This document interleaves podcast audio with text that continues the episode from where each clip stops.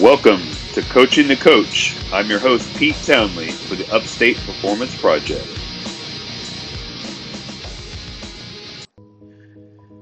Welcome to the show, everybody. Ready to get things going on this Monday morning. You know, I always look forward to Monday mornings. I know a lot of people don't, but usually the weekends for me and Chelsea are um, our time to kind of relax and recharge and kick back. Um, we're not necessarily living for the weekend. We just we just enjoy our time, and uh, now that we got the house, we're spending a lot of time just relaxing at our house and enjoying enjoying the place. I uh, did a lot of work in the yard and uh, inside the house. So anyhow, hope you guys are ready to go this Monday morning. Now, today I'm going to talk about exercise selection, but let me let me uh, talk a little bit about why I want to talk about this today. And it stems from a lot of criticism, not not that it's unjustified at times, but there's a lot of criticism online with people's exercise selection like why are you doing this exercise instead of this? or this would be a better exercise instead of this for that reason so on and so forth. And even more so when people see a video and they see someone performing a movement and they are quick to hop on and criticize their form or say that's a dumb exercise or that's a you know weird weird exercise. Why would you do that? Um, and the thought is there are things online that you see out there. Some are extreme and dumb and you're just they're just trying to get attention. Some are done for a specific purpose. But the point i'm making is you don't really know. Unless the poster um, or coach actually says in the post what they're doing and why they're doing it, you don't really know. So, for example, you might see someone squatting to a depth that you would not consider full depth. There may be a reason why. There may be lots of reasons why. And when it comes to exercise selection, sometimes a variant of a full squat, like a quarter squat or a half squat, is appropriate. And again, hopefully, if posted, uh, the the coach will explain why they chose to do it that way, and you know maybe eliminate any confusion. You still don't have to agree with it, uh, but at least they're giving a rationale for it. Now, um, that being said, one of the things that I have seen with a lot of programming online, a lot of things that are out there. Um, you know, a couple years ago when we started the podcast and we started the YouTube, you know, our goal was to talk mainly about programming uh, through the lens of you know becoming a better coach. And you know now there there's actually a lot of YouTube channels out there right now that are kind of doing that. And you know I I like watching them. I like getting ideas. I like seeing what they're doing. A lot of it's just validating because it's you know a lot what we're doing and but really there's a there's a market out there that I can see that is very confusing to some. And what I mean is there's some some coaches out there that like to post some really wild and weird exercises just for the sake of it to get some attention. Now, sometimes they have a, a rationale, sometimes they don't. Sometimes a rationale doesn't make a whole lot of uh, biomechanical sense or risk reward sense. But at the end of the day, Exercise selection is a key component of programming, and there are certain things that you really want to think about when programming um, and, and picking the exercises. So let me just start with one of the more basic ones, one of the ones that we see a lot online, and it's one of the easier ones to draw some some uh, examples uh, for. So let's take the squat. So I just from the beginning, um, I I love the squat. It's my favorite exercise. Uh, it's what I love to do. If I could just squat every day and you know build muscle all over my body, that's what I would do. you know, I don't particularly love training arms or training abs or anything like that. I I uh, I like squatting and I do a lot of it. But the squat is kind of one of those exercises that is hugely um, debated in terms of proper form, proper depth, depending on what you're wanting, and and that's kind of what I wanted to go over today. Not like what's the best or what you should be doing, but why you see differences in the squat um, and what would be most appropriate to do at what time or potentially.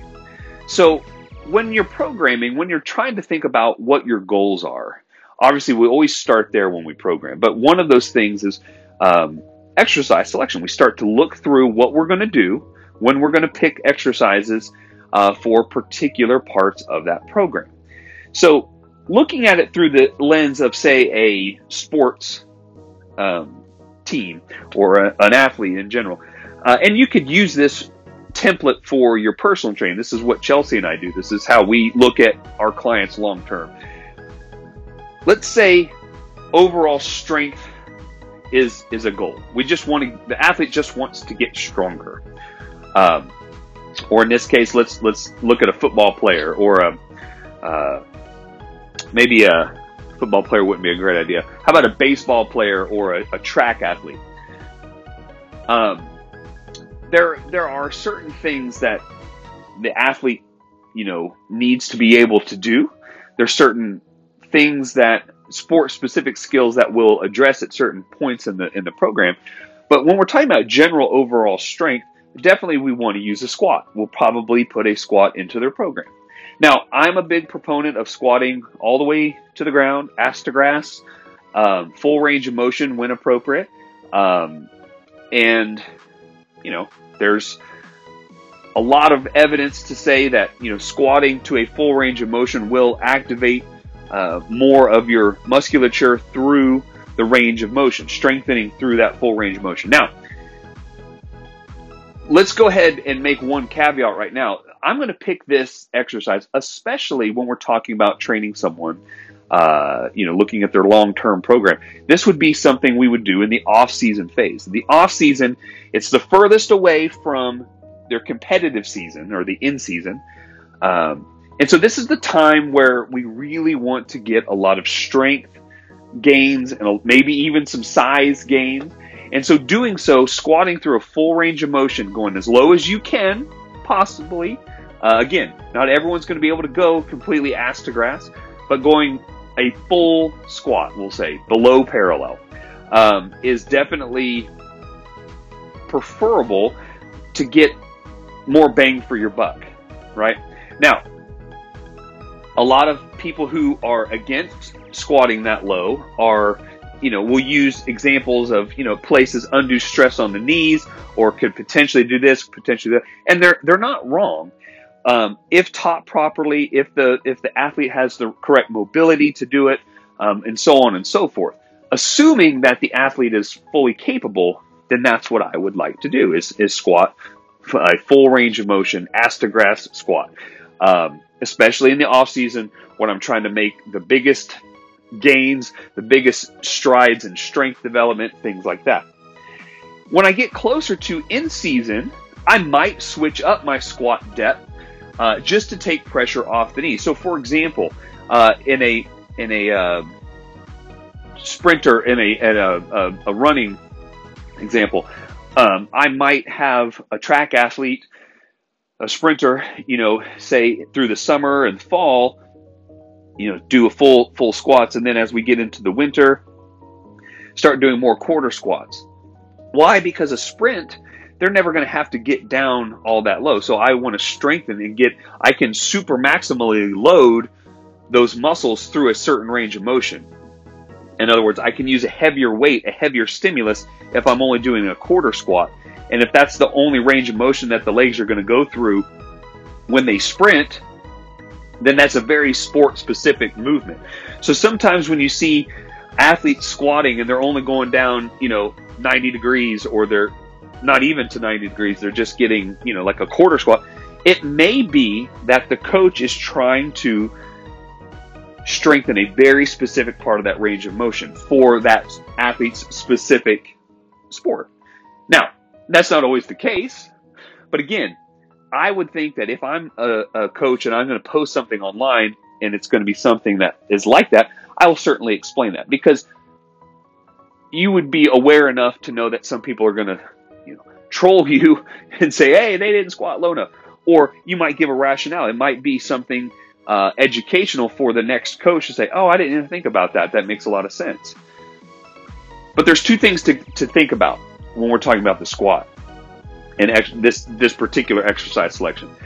If I'm going to do that, if I'm going to you know, say in the off season, do a full range of motion squat, which I like. And I could make an argument that a full range of motion squat throughout the year is still maybe preferable, um, just from a um, overall strength development. But again, if they're going to be out there running sprints or doing you know long jumps and things like that, where there's a lot of strain and stress on the knees already, maybe I don't want to overdo it in the weight room, and so I have to kind of change the exercises to to do that. And that's the whole beauty of periodization uh, throughout the year is that we can have these phases where we're really hitting it hard for muscle growth and strength gains, and then there's times where we're getting skill specifics. You know, the preseason type of training.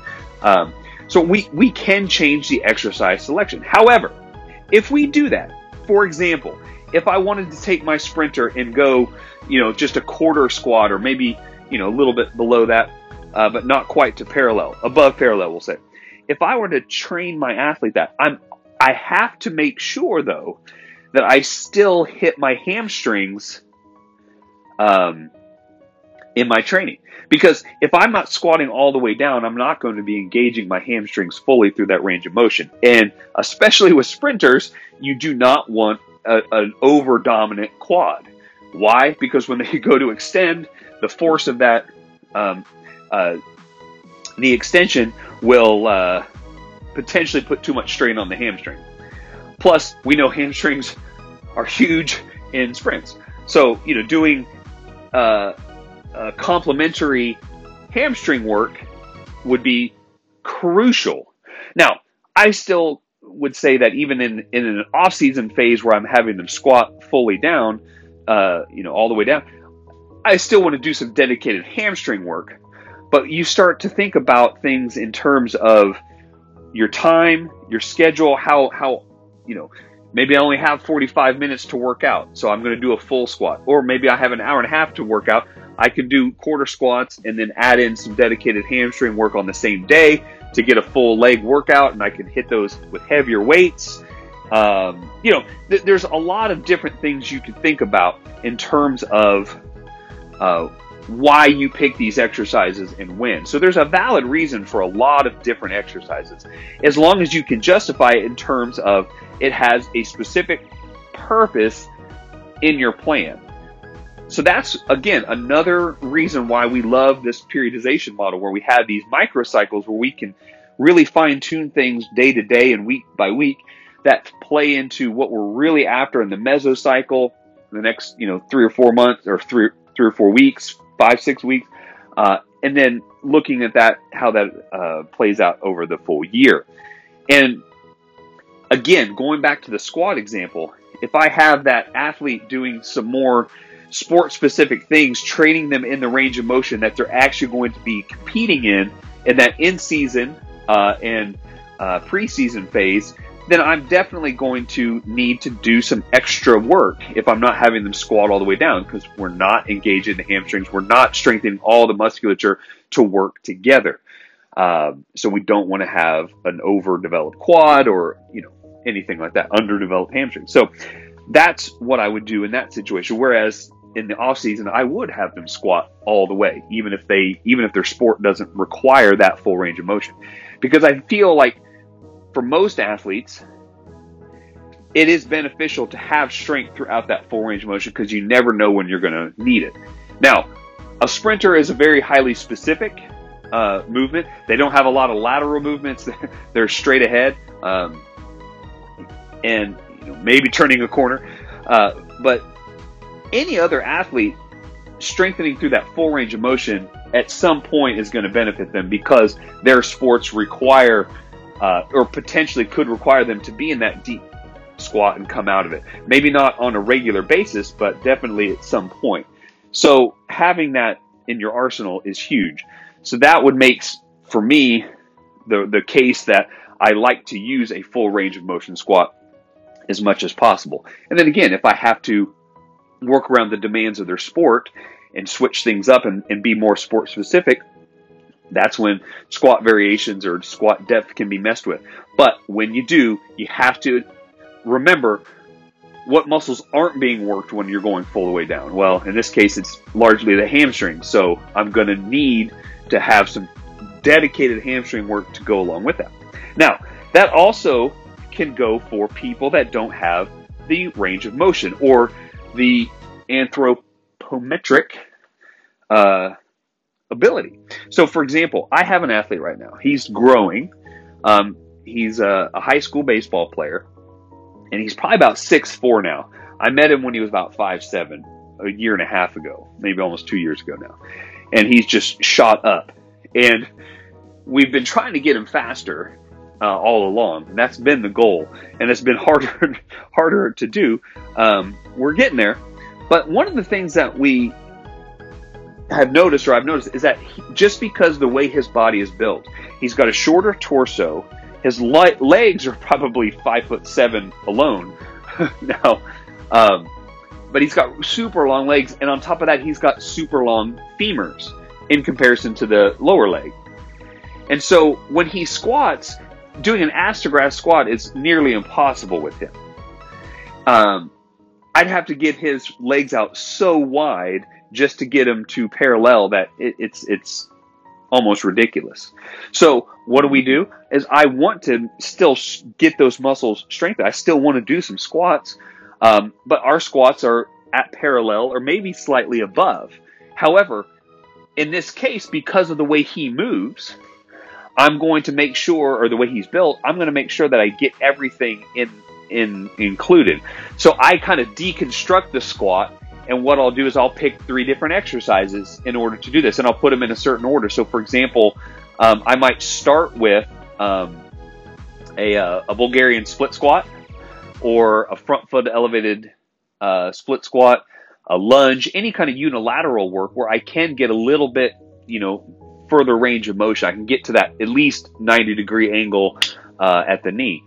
Um, and then I might pair that with, or that, you know, that might be the first exercise in the circuit. Second one, I would go uh, like a hip extension or a hip thrust uh, to really get the glutes firing. And then I put it all together for with a squat. And we may not go to full depth, but we might go as low as we can uh, and, and really load it up heavy that way. And so, with all of that, I'm going to have, you know, quad development, glute development, and then the full squat. And if I have time, I, will probably throw in, you know, an RDL in there as well for the hamstrings. So I might have um, in my A series four exercises, but we're hitting all different muscles of the leg to get him stronger. That's what we have to do for athletes that, you know, just the way they're built, can't get that full range of motion. And sometimes they can't get that full range of motion because they don't have the ability or the mobility to do that. And so, what do I do in that scenario? Well, in that scenario, the whole goal is to still is to get them to be able to squat all the way down. Right? That's that's my goal for them because I feel that that's the superior movement, the most bang for your buck, the most general way to strengthen. Right? But I may not be able to get I may not be able to do that with that athlete. So, uh, or or personal training client. So what I have to do then is work when when we're warming up, work with the PVC pipe, work with a training bar to get that full range of motion. Go through that with without it being loaded. Work with uh, goblet squats, other variations that they can maybe get down that you know that full uh, range of motion without the weight on their back. Uh, and then when I want to really load it up and, and, and, build some strength, then I might add in like like uh, I did with that tall baseball player, uh, deconstruct the squat and do three different, three or four different movements that hit all those muscles, but they're all still kind of working together. They're still compound movements. We're not isolating anything, um, so they're all going to be training more more than one muscle group at a time uh, around that hip joint. And so the thought is, I'm looking at what my athlete can do or my client can do, what they need to be able to do, how they're built, and what time of the year it is in terms of what their goals are at that particular time. All of those things have to be considered when you pick an exercise. So I use a squat today to kind of illustrate that, but that could be done with any kind of exercise. Uh, you know, and that should be done, I should say. So you might still hear this and say, you know what? I still think ass to grass squats are the end all be all, and that should be done at all times, all year round. And I won't argue with you. Um, you know, again, there there can be times when you may not want to do that. Uh, like I said, when you have a very specific sport, like sprinting, that you may not need it. Or again, if your athlete can't do it because of mobility, lack of strength, and or um, coordination, or they're just not built for it, and you have to be able to adjust. Um, but when you adjust from a full range of motion movement, you have to remember that you're going to want to look at the musculature that you're not hitting as hard in that full range of motion, uh, in that partial rep. You're what's missing, and then come up with exercises to go uh, for that, uh, so that you have still a complete uh, development around around each joint. And I think that's the most important thing. Um, so again, when you're looking at things online and you see people that may not be squatting to full depth, or they're doing odd exercises that you may not have seen before, or may not understand why they're doing them, just remember that there might be, just might be a reason for that, and you know, explore why. Explore why they may have done that, or at least try to see, okay, I could see why they did these three exercises together. They're they're trying to develop that. Um, I mean, there are coaches out there. Um, I won't name names, but there are some very, very, very highly respected coaches out there that do not like squats at all. They'll only do unilateral work, and I'm a huge fan of unilateral work. It, it, it's a game changer for me. Um, you know, I, I, do a lot of lunging. Um, you know, I, I kind of go through phases throughout the year, um, but right now I'm definitely in a lunging mood, uh, and lunging phase for my own programming. But the point is, there are coaches that will won't ever have their athletes squat because they feel that the risk reward ratio is just not there for them and for their athletes. And why they came up with that or where they came up with that, I'm not, you know, everyone's different, but it's okay. It's not necessarily a bad thing.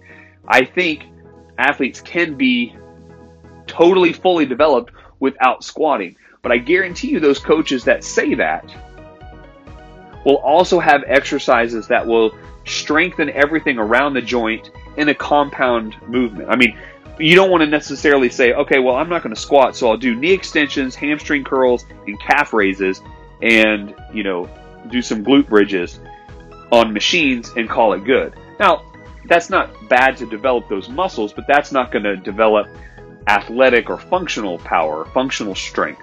And so you still need those compound movements like lunges or like, you know, Bulgarian split squats, hip thrusts, things like that that are compound movements. So you're still going to see those with those kind of athletes. You just may not see backloaded squats, and that's okay. Uh, again, before you jump and attack, before you say, oh, they're not doing this, or before you dismiss something, you need to look at what phase of training that person is in, why they've chosen those exercises, and then you start to look at things differently. That opens up a whole new layer of appreciation when you see someone's programming. Because generally speaking, you're not going to see people at a higher level that are just throwing exercises at the wall and seeing what sticks. They're going to have a reason for it. Now, you don't have to agree with it, and you might think your way is better, and that's okay. You should think your way is better. You're that coach. right? Um, but again, there has to be a biomechanical rationale for what you're doing. And that's the take home message here. So if you have any questions on that, let me know. And, you know, as I was thinking of this, I thought of a great episode uh, that I'm going to probably record right away. I'll just let you figure it out, or I'll let you listen and tune in, see what I'm talking about. All right, have a good one.